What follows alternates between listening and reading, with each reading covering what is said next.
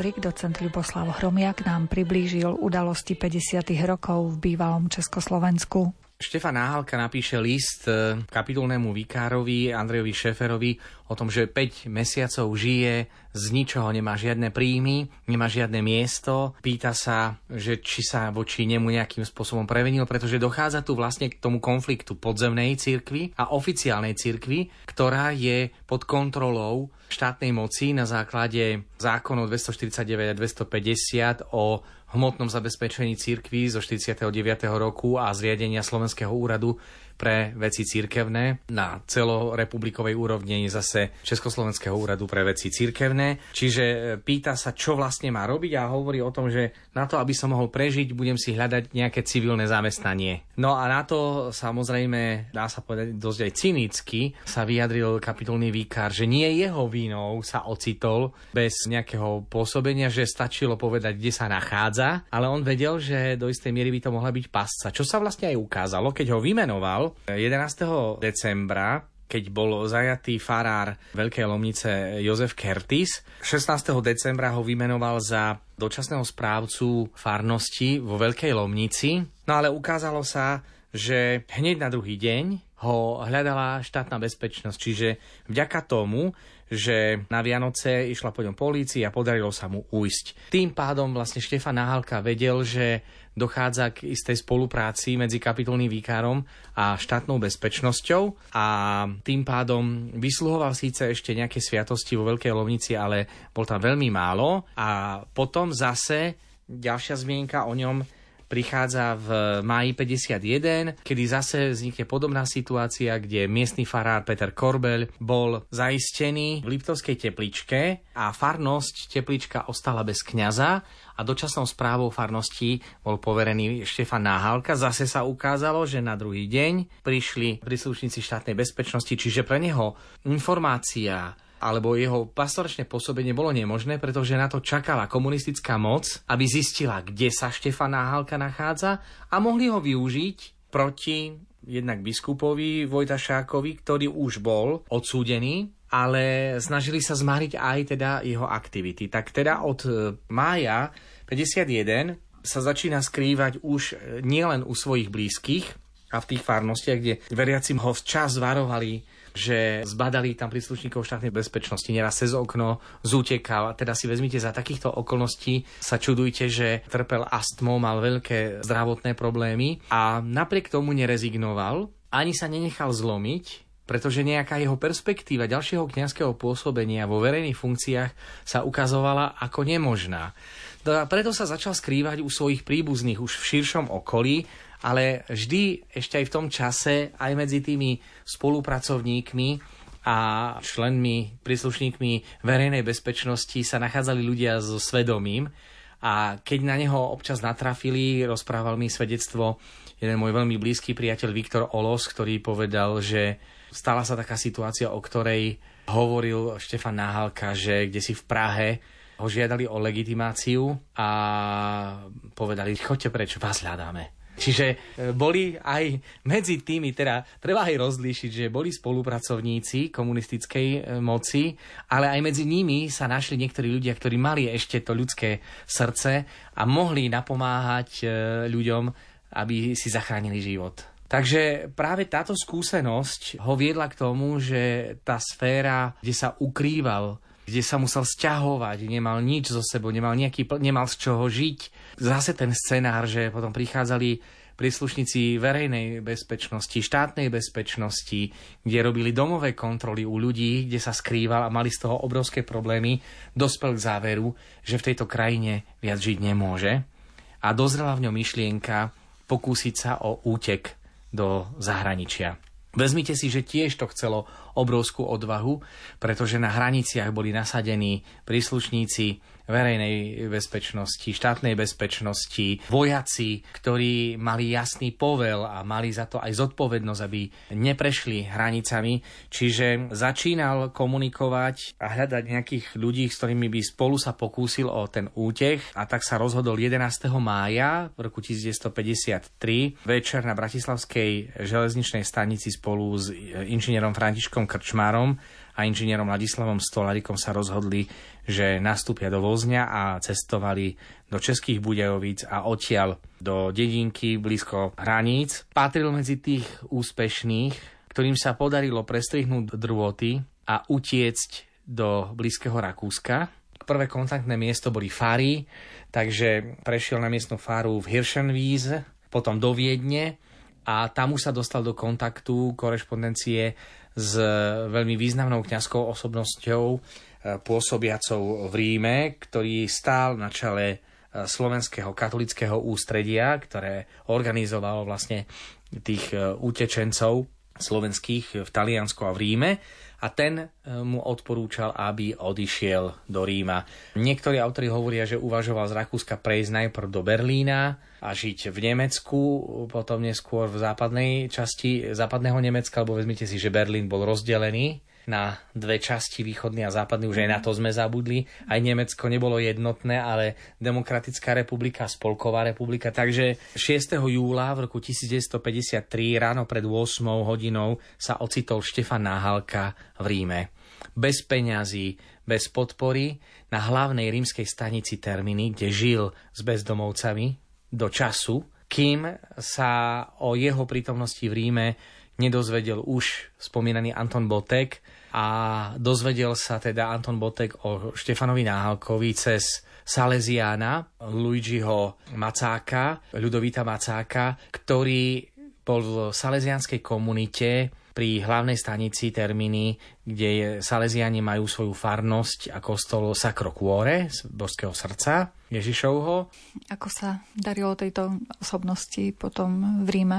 Možno, že by sme si mysleli, že situácia v Ríme eh, je pre Štefana Náhalku veľmi jednoduchá, ale neskôr si všimneme, že prenasledovanie neskončilo ani v zahraničí, pretože je celá jeho činnosť, ktorá bola mimoriadne bohatá a veľmi plodná, skončila naozaj takou eštebáckou činnosťou a vlastne bola natoľko úspešná, že nakoniec aj na konci jeho pôsobenia sa musel z takého aktívneho života stiahnuť. Ale poďme si pozrieť, čo všetko tento človek stihol urobiť pre dobro vlastnej krajiny, ktorá ho vyhodnotila ako zradcu vlasti a nakoniec práve títo ľudia ukazujú na tom, že oni práve boli verní tej tradícii, kultúre, histórii, identite e, Slovákov, keď sa snažili aj ten zápas o, o nezávislosť nejakým spôsobom viac podporiť. Medzi jeho prvé aktivity zdá sa teda, že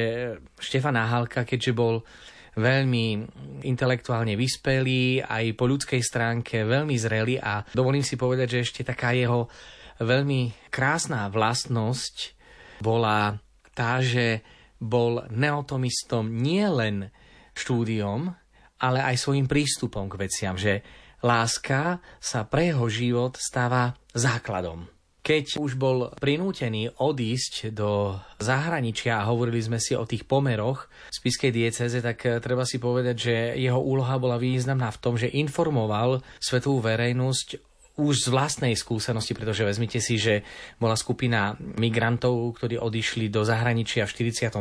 roku, organizovali sa do rôznych spoločenstiev, tak on bol v situácii, ktorá bola e, teda výrazne odlišná od tých ostatných, pretože poznal už aj domáce pomery a ten odboj voči komunistickému režimu prejavoval aj v tom, že už sme si spomínali teda jeden taký veľmi zaujímavý príbeh. Ja si dovolím ho prečítať pre poslucháčov. Ide o príbeh, ktorý rozpráva práve o tých pomeroch v spiskej dieceze potom, ako spisku diecézu začal správať kapitulný výkar Šefer a ten porušoval viaceré predpisy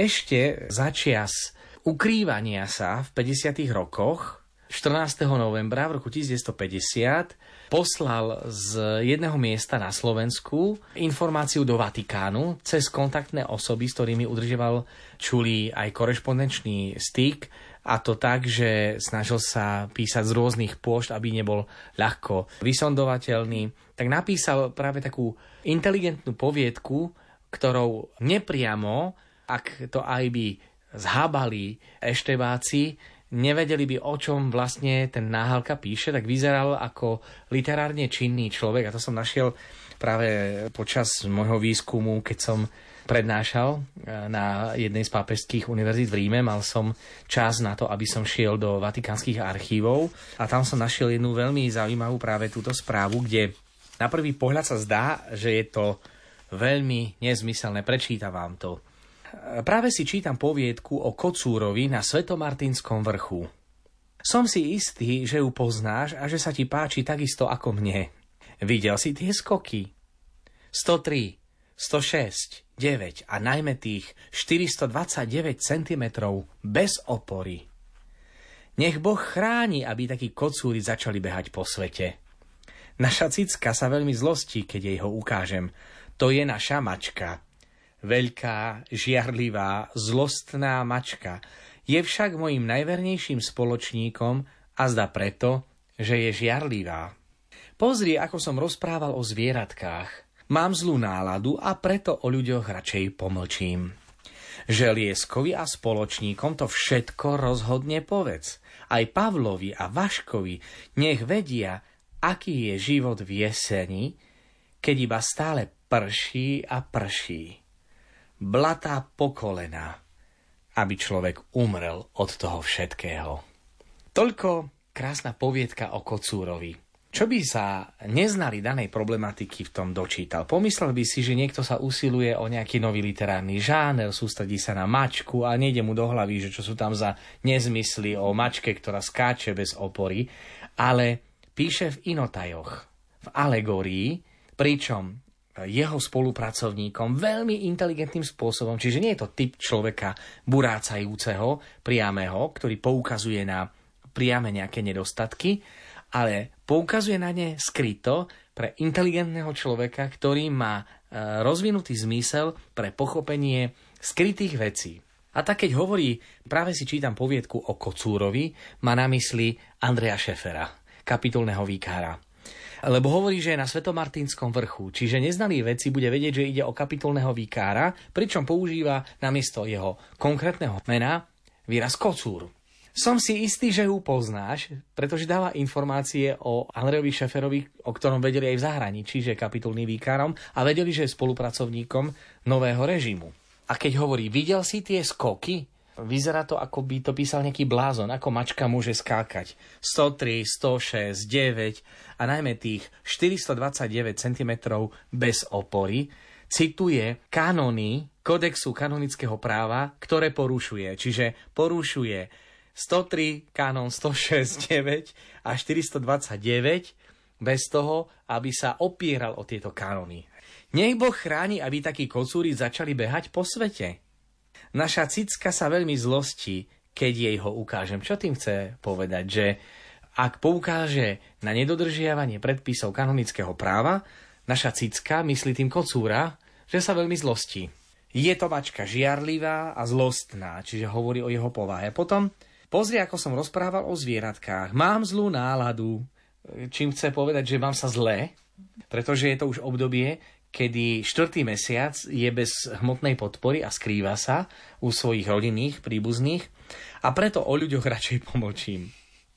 Ďalej pokračuje. Želieskovi, tí znalí veci vedeli, že v taliančine želiesko je feretto a to bolo meno asesora kongregácie konzistoriálnej, ktorá riešila otázku menovania biskupov a správy dieces, to rozhodne všetko povedz. Nech vedia, aký je život v jeseni, keď iba stále prší a prší. Čiže nevidí víziu niečoho lepšieho. Hovorí o tom, že situácia je žalostná a treba zakročiť. Blata po kolená, že už sa topí, už nevládze, aby človek umrel od toho všetkého. Tá novela, alebo poviedka zo strany Štefana Náhalku, ktorý informuje ešte v časoch prenasledovania e, na Slovensku o pomeroch v dieceze je naozaj výnimočný. Prezrádza na jeho veľkú inteligenciu. Pretože ak by veci popísal presne, určite už by museli by nejaká kontrarozviedka fungovala a mohlo by to byť zmarené. Takto nejaký blázon si tu píše, ani sa nepodpísal, nikto nevedel, kto je autorom. Čiže je to naozaj kreativita v praxi inteligentného človeka, ktorému nejde o to burácať, ale podať informáciu tak, aby prešla. No a samozrejme, toto nebola jediná informácia, ktorú Štefan Nahálka dal. Vezmime si, že jeho aktivita bola o to ešte väčšia, že Štefan Náhalka urobil ešte ďalšie zaujímavé kroky a to boli kroky smerujúce k informácii v Československu potom, ako prišiel do Ríma. Štefan Náhalka podával presné informácie aj o prenasledovanej cirkvi na Slovensku, teda snažil sa zmariť komunistickú propagandu v krajinách západnej Európy a legitimovať postup voči kňazom a tým pádom vlastne odkrýval klamné praktiky režimu, čím sa vlastne v očiach komunistického režimu v Československu ukazoval ako nepriateľská osoba. To boli aj dôvody, kvôli čomu zaviedli na Štefana Náhalku pozorovací spis pod názvom Cyril a snažili sa potom ako v rámci ost politiky Svetej stolice za pápeža Jana 23. sa snažili nadviazať Sveta stolica komunikáciu cez Agostína Kazaroliho, ktorý bol poverený vyjednávaním s komunistickými vládami východného bloku, aby došlo k odstráneniu dvoch najväčších kritikov komunistického režimu. A to bol Štefan Náhalka a Pavol Hnilica. V rámci Štefana Náhalku treba povedať, že nešlo tu len o nejaké aktivity, ktorými nejak slovne upozorňoval na porušovanie náboženskej slobody v Československu, ale v roku 1957 vydal dielo La Slovakia Dodži, Slovensko dnes, kde, keďže bol jazykovo veľmi zdatný, ovládal asi 6, aktívne 6 jazykov, čiže hovoril veľmi plynule v týchto jazykoch, upozornil na nedostatky a teda na prenasledovanie cirkví celú verejnosť svojim vlastným dielom. La Slovakia Dodži a potom sa usiloval taktiež aj o to, aby sa dostali články o porušovaní náboženských slobodí, o osudoch nejakých ľudí, biskupov, laikov, kňazov. Aj českých, tu sa ukazuje naozaj veľmi pekne, že napriek tomu, že z českého prostredia nezažil to pochopenie, predsa sa neprejavoval nejakou nenávisťou voči českému katolickému exilu a v rámci novín Svetej stolice L'Osservatore Romano alebo v Civilta Cattolica, alebo cez Vatikánsky rozhlas sa tešil práve tomuto úspechu, keď o Slovensku alebo Československu vyšiel nejaký článok, za ktorým on stál, pričom nehovoril ani verejne o tom, že on je autorom tohto článku, čiže tu sa ukazuje aj taká jeho skromnosť a túžba hovoriť pravdivo. A dokonca dá sa povedať, že upozorňovať, informovať európsku a svetovú verejnosť o prenasledovaní katolíckej cirkvi zvlášť na Slovensku, považoval za misiu. Ako také osobitné poslanie, ktoré dostal nepriamo od svojho biskupa Vojtašáka, ktorý zase v Československu e, na základe vlastného svedectva života bojoval proti týmto aktivitám.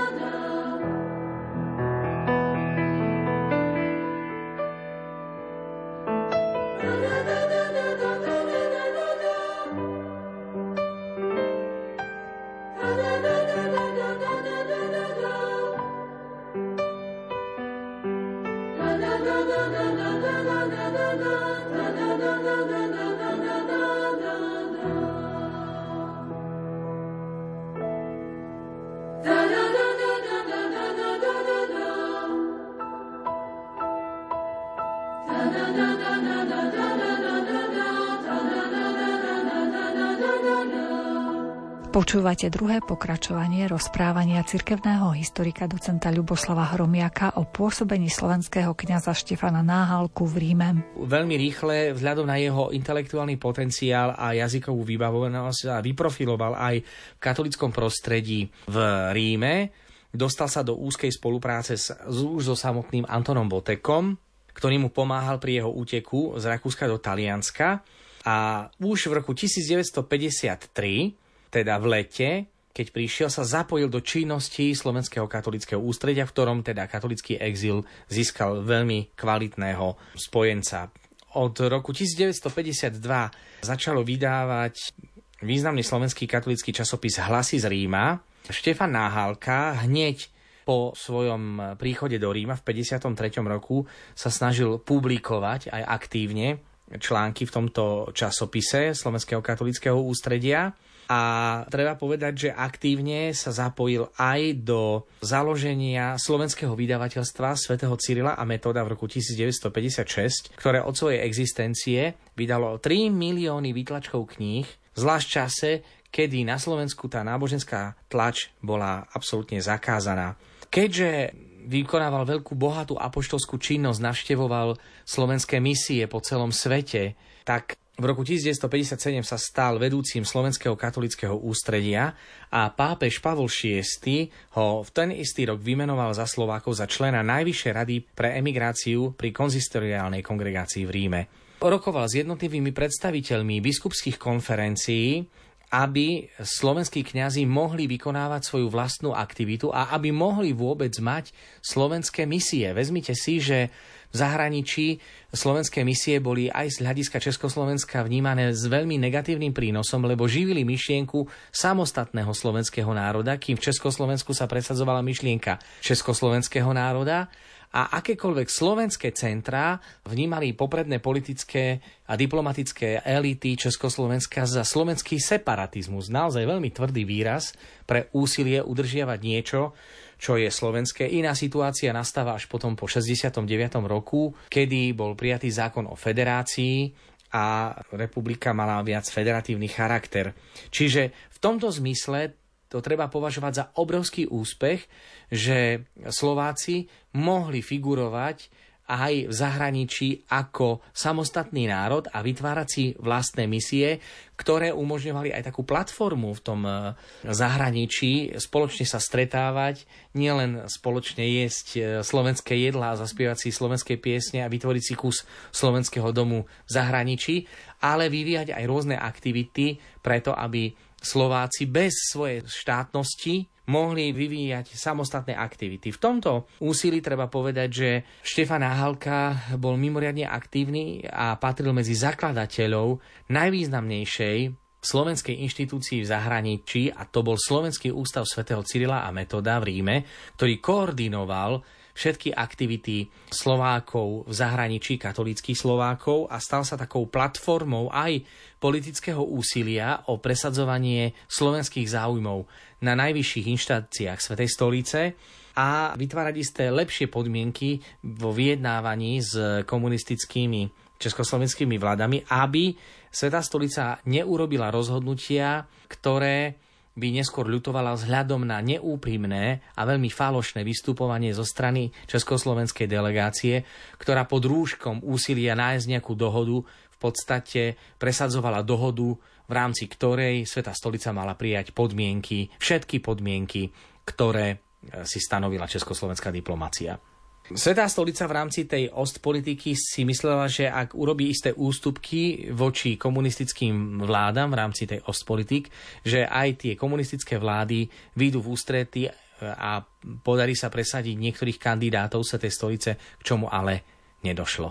Zvlášť problematické pre fungovanie katolíckej cirkvi bolo vôbec zabezpečenie organizačnej štruktúry cirkvi, aj tej oficiálnej cirkvi, pretože podzemná církev mala svoje mechanizmy, ale církev nepoznala skrytú formu, čiže predsa len menovanie farárov, kaplánov šlo cez úrady, cez biskupské úrady a tam Svetá stolica sa snažila presadiť svojich kandidátov, čo ale nebolo také jednoduché. Ale keďže Štefan Náhalka patril medzi zakladateľov veľmi významnej inštitúcie, bol to práve Ústav svätého Cyrila a Metoda, ktorý z počiatku bol nazvaný iba ako Ústav svätého Cyrila a Metoda, bolo tam vážne riziko, že československá diplomácia zmení charakter Ústavu svätého Cyrila a Metoda, ktorý sa stával z peňazí, ktoré vyzbierali katolickí kňazi v celom zahraničí. V tomto zohral mimoriadnú úlohu Jozef Tomko, neskôrší kardinál a prefekt Kongregácie pre evangelizáciu národov, ktorý chodil do jednotlivých farností aby vôbec Slovenský ústav mohol byť postavený. Treba povedať, že formálne Ústav Sv. Cyrila a Metoda vznikol v januári, 8. januára v roku 1961 a za prvého rektora bol vymenovaný Štefan Náhalka. Samozrejme, tento ústav tí, ktorí poznajú rímske pomery, vedia, že nebol založený priamo na území rímskej diecézy, pretože česká delegácia a československá vláda sa snažila zatlačiť na Svetú stolicu, aby nejaký slovenský ústav alebo slovenská inštitúcia na území rímskej diecezy vznikla. Ale Slováci našli veľké pochopenie cez človeka, ktorý bol mimoriadne dôležitý, bol to kardinál Eugène Tisserand, ktorý bol tvárou kongregácie pre východné církvy, poznal pomery slovenských katolíkov, ich nasadenie. Poznal veľmi blízko sa zaujímal o život e, významného slovenského jezuitu Vendelína Javorku, ktorý bol prvým rektorom Rusika v Ríme, ale bol vo veľmi úzkom kontakte s ďalšou významnou osobnosťou slovenského katolíckého exilu a to bol profesor jezuita Michal Lacko, grecko-katolícky kňaz a profesor e, dejín, ja môžem povedať, že po 40 rokoch som prvý Slovák, ktorý učí históriu v Ríme po ňom.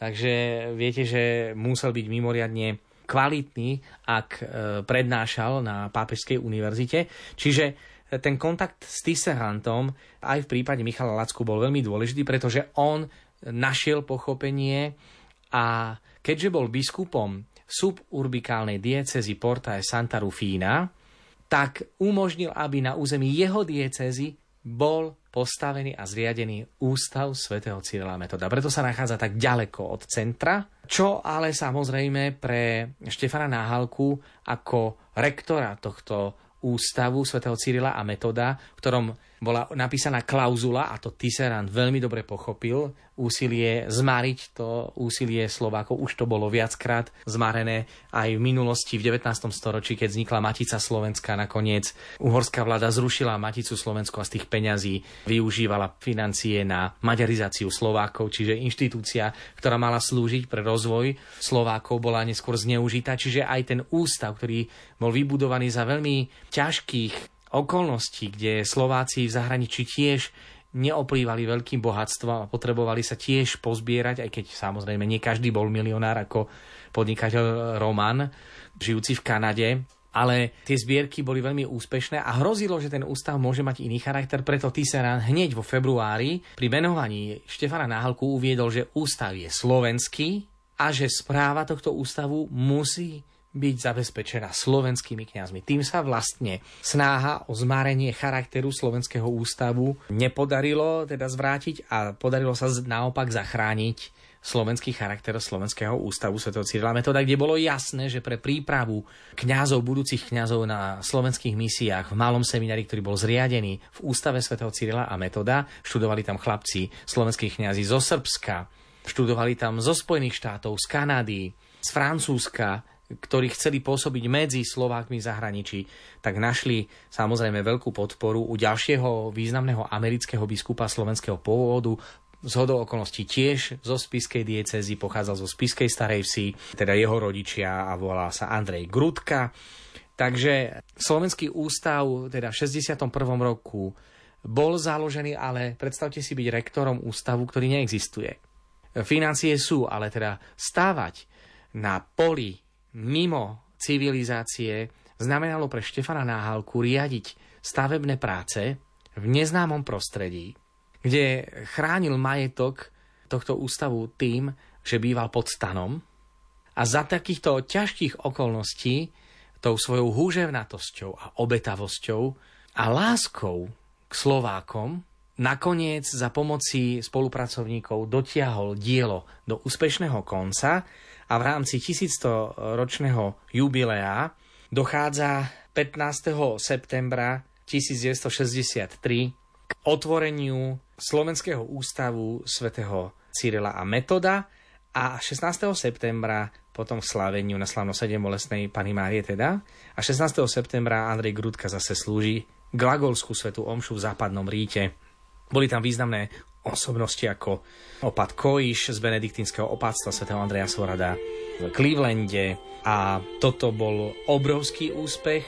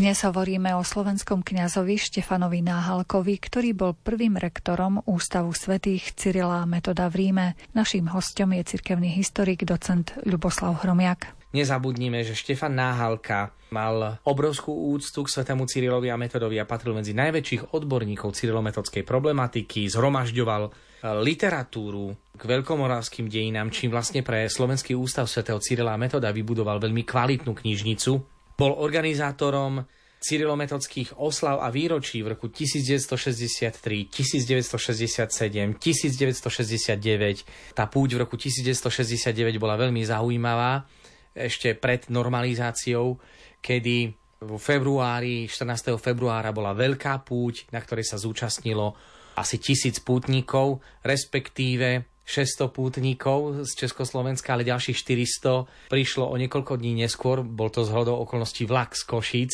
ktorý nedostal cestovné povolenie. Čiže 400 pútnikov niekoľko dní zdržiavali vo vlaku v Košiciach, ale napokon vytrvalosťou sa im podarilo prísť, čo zase pápež Pavol VI osobitne urobil audienciu aj pre týchto ľudí, ktorí prišli vlakom z Košíc do Slovenského ústavu svätého Cyrila Metoda. Treba povedať, že v roku 1973 začal vydávať edíciu Dedictvo otcov, ktoré sa usiloval publikovať texty k dejinám svätého Cyrila a Metoda, staroslovenskej literatúry k slovenským cirkevným dejinám. Čiže toto sú ďalšie veľké prínosy Štefana Náhalku. Nehovoriac o tom, že bol to on, ktorý stál pri získaní informácií vďaka samozrejme aj Michalovi Lackovi, pretože dá sa povedať, že jezuita profesor Michal Lacko bol najlepším odborníkom na cyrilometodské dejiny a bol autorom aj knihy, ktorú viacerí posluchači Radia Lumen aj poznajú, pretože keď šli do Ríma na púť, dostávali vždy podielové knihy a to jednotný katolický spevník a knihu o svetom Cyrilovi a Metodovi, ktorý napísal práve Štefan Náhalka. Vďaka jeho úsiliu boli 27.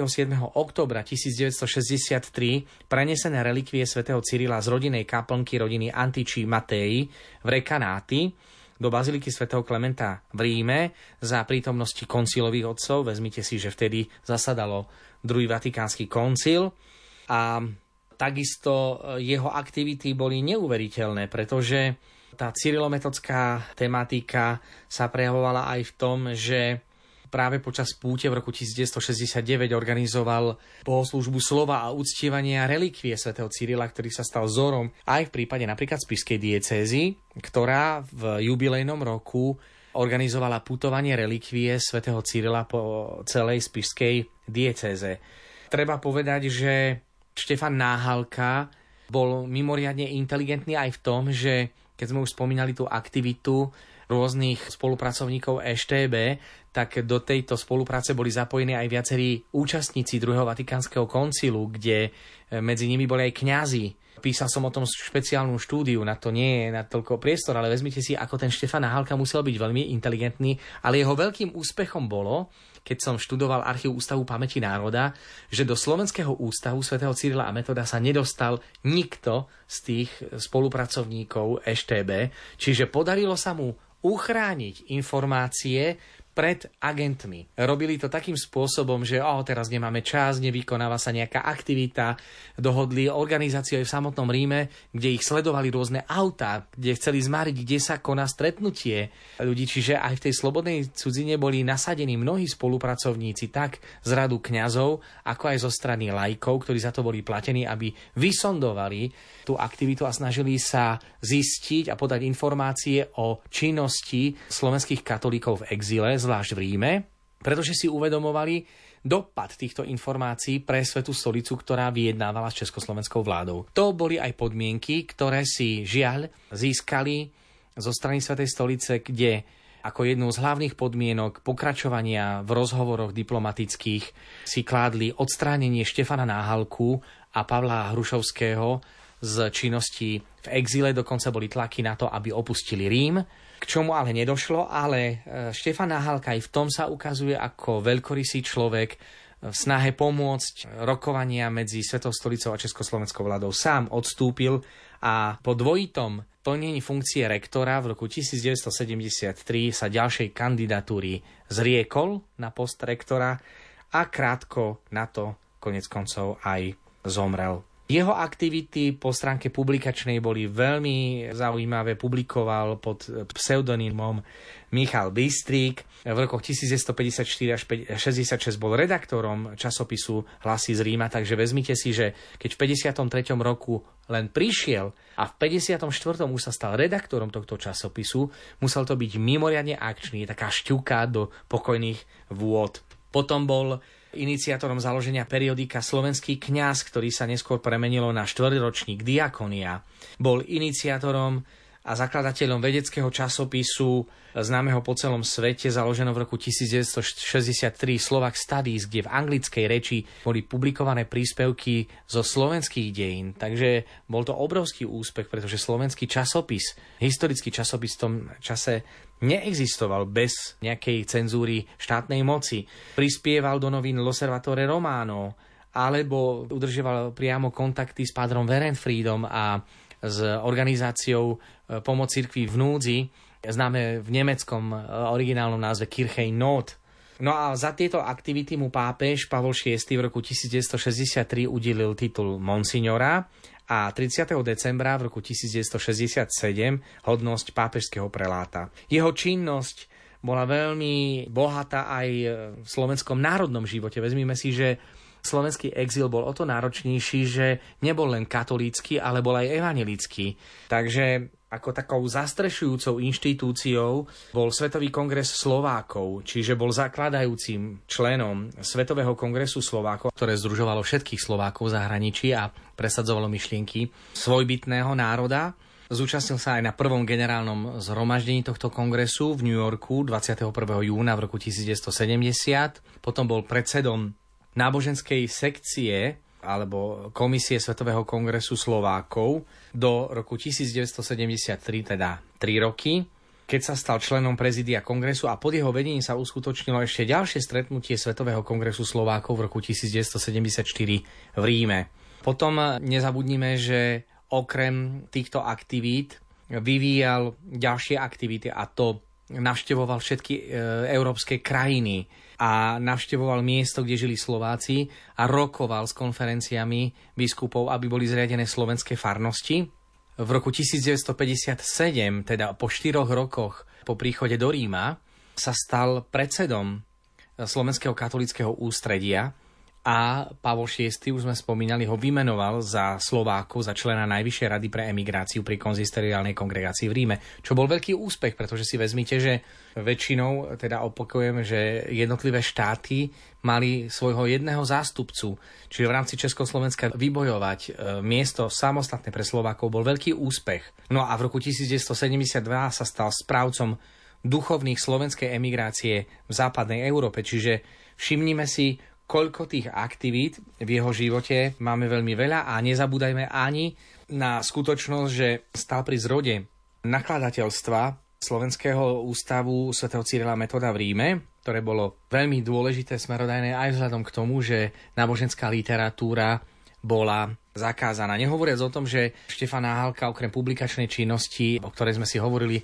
zabudol som spomenúť aj to, že publikoval aj v časopise Most, veľmi zaujímavý, kde má aj svoje vedecké štúdie, kde ten neotomistický pohľad sa ukazuje až do posledného dýchu. Je tu zaujímavé ešte aj niekoľko ďalších skutočností, že Štefan Náhalka vydal knihu, ktorá je najzácnejším prehľadom činnosti slovenských misií, keď vydáva knihu Exul Familia Slova Corum, ktorá vyšla v dvojazyčnej verzii v roku 1962 v slovenskom nakladateľstve svätého Cyrila a Metoda v Ríme vydal alebo zostavil monografiu z dejín Slovenského ústavu svätého Cyrila a Metoda. Čiže dodnes je to kniha, ktorá je najlepšou o tom, akú úlohu predstavuje Slovenský ústav svätého Cyrila a Metoda.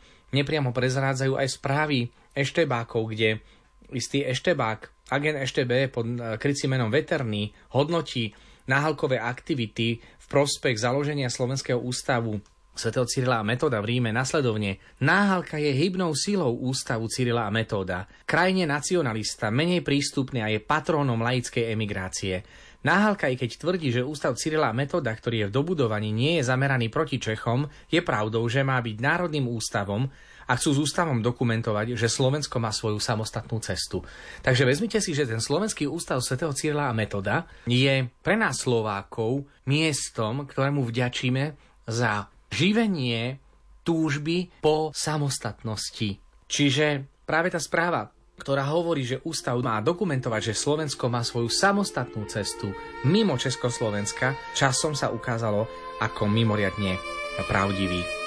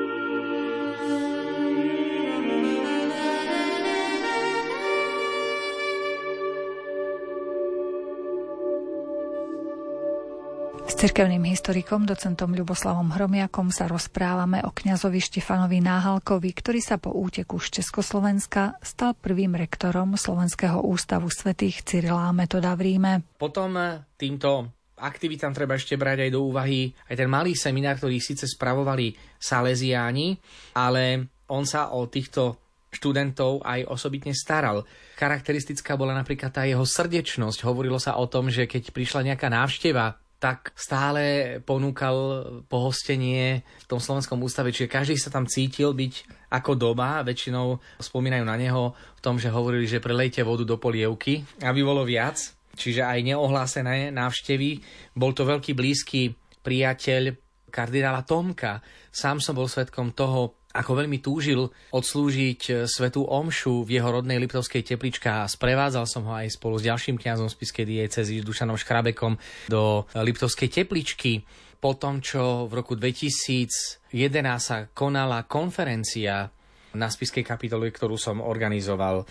Takže toto boli ďalšie zaujímavé spojitosti medzi Jozefom e, Tomkom a Štefanom Náhalkom ako blízki priatelia.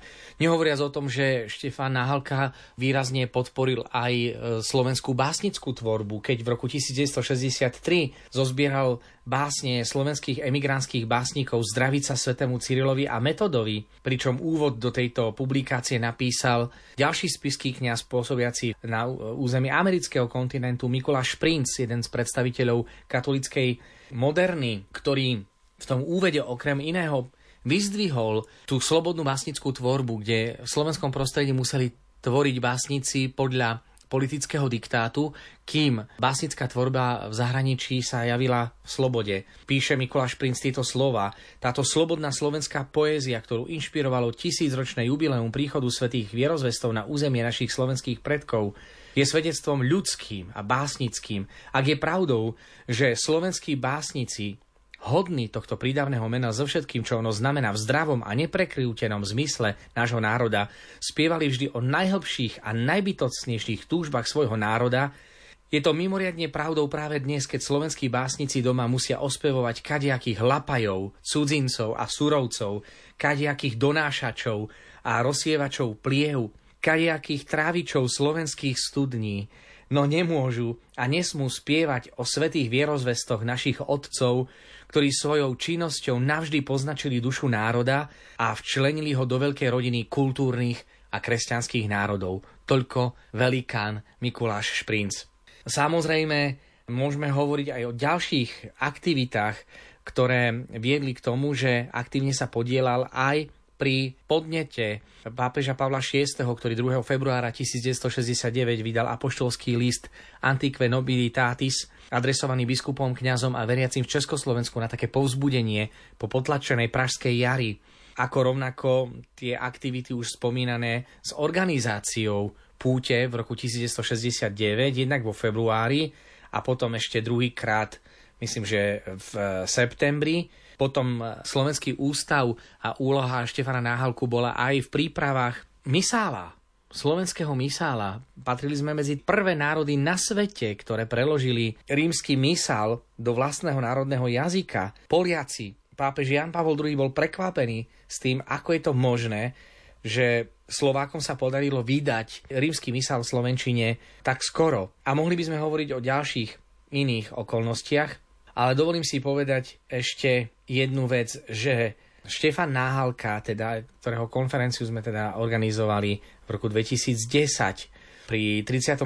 výročí smrti Štefana Náhalku, takisto zmapoval veľmi bohatý život a keď Jozef Tomko slúžil svetu Omšu v Liptovskej tepličke, vyzdvihol prínos Štefana Náhalku pre Slovákov a hovoril o tom, ako je veľmi dôležité, aby telo Štefana Náhalku bolo prenesené na Slovensko podľa jeho vlastného priania. Štefan Náhalka zomrel totiž vo štvrtok 6. marca v roku 1975 8. marca sa konala rozlúčka, na ktorej sa zúčastnilo vyše 50 kňazov, boli biskupy taktiež prítomní, a to Michal Rusnak, Pavol Hnilica, Dominik Kaľata a ďalší štvrtý biskup Andrej Grudka, všetci pôsobiaci v exíle, keďže slovenskí biskupy sa určite na tejto slavnosti zúčastniť nemohli.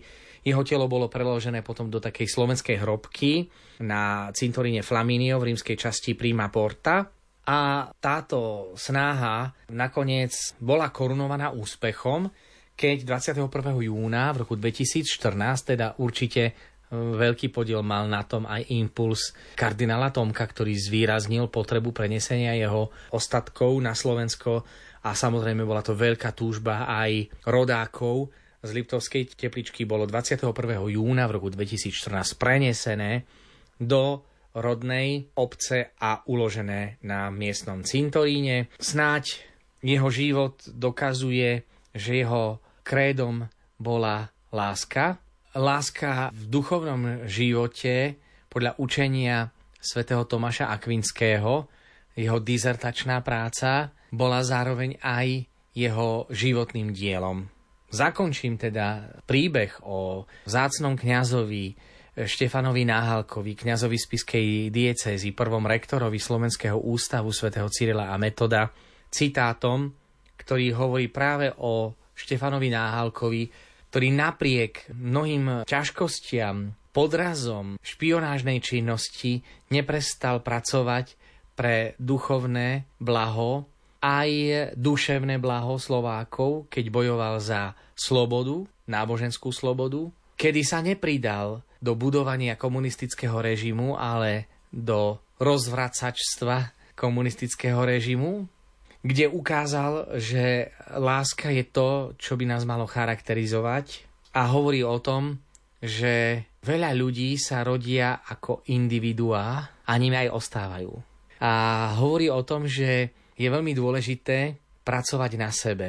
A keď hovorí, v čom je posun medzi individuom a osobnosťou je práve v rozmere lásky. Pretože individuum miluje láskou žiadostivou, ktorá vždy berie. Dávať nevie. Človek, hoci je bytostne na výške, ktorá mu dáva predpoklady, aby bol osobnosťou, môže ostávať a dnes zväčšaj ostáva na úrovni individuá. V tom prípade má jeho láska všetky známky lásky, zmyslovej živočíšnej. Svoje duševné schopnosti uplatňuje len na to, aby mohol rafinovanejšie dosiahnuť to, čo je mu príjemné a užitočné. V základe ide vždy o lásku, ktorá pozná svoj záujem. Alebo seba, alebo druhého. Egoistická láska nie je opravdivá ľudská výška.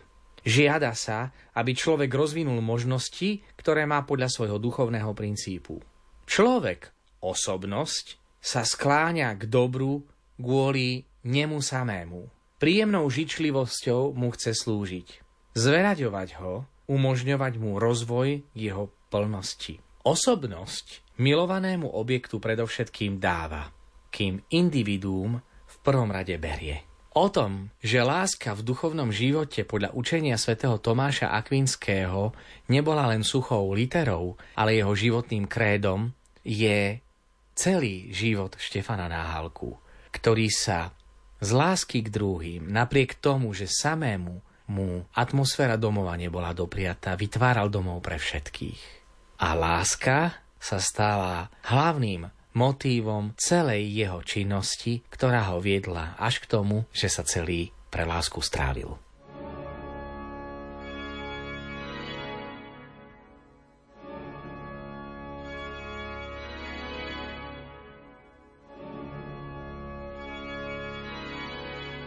Priblížili sme sa k záveru druhej časti rozprávania o živote monsignora Štefana Náhalku. Naším hostom bol cirkevný historik docent Ľuboslav Hromiak. Reláciu pripravili Diana Rauchová, Jaroslav Fabiana, Mária Čigášová. Želáme vám pekný večer.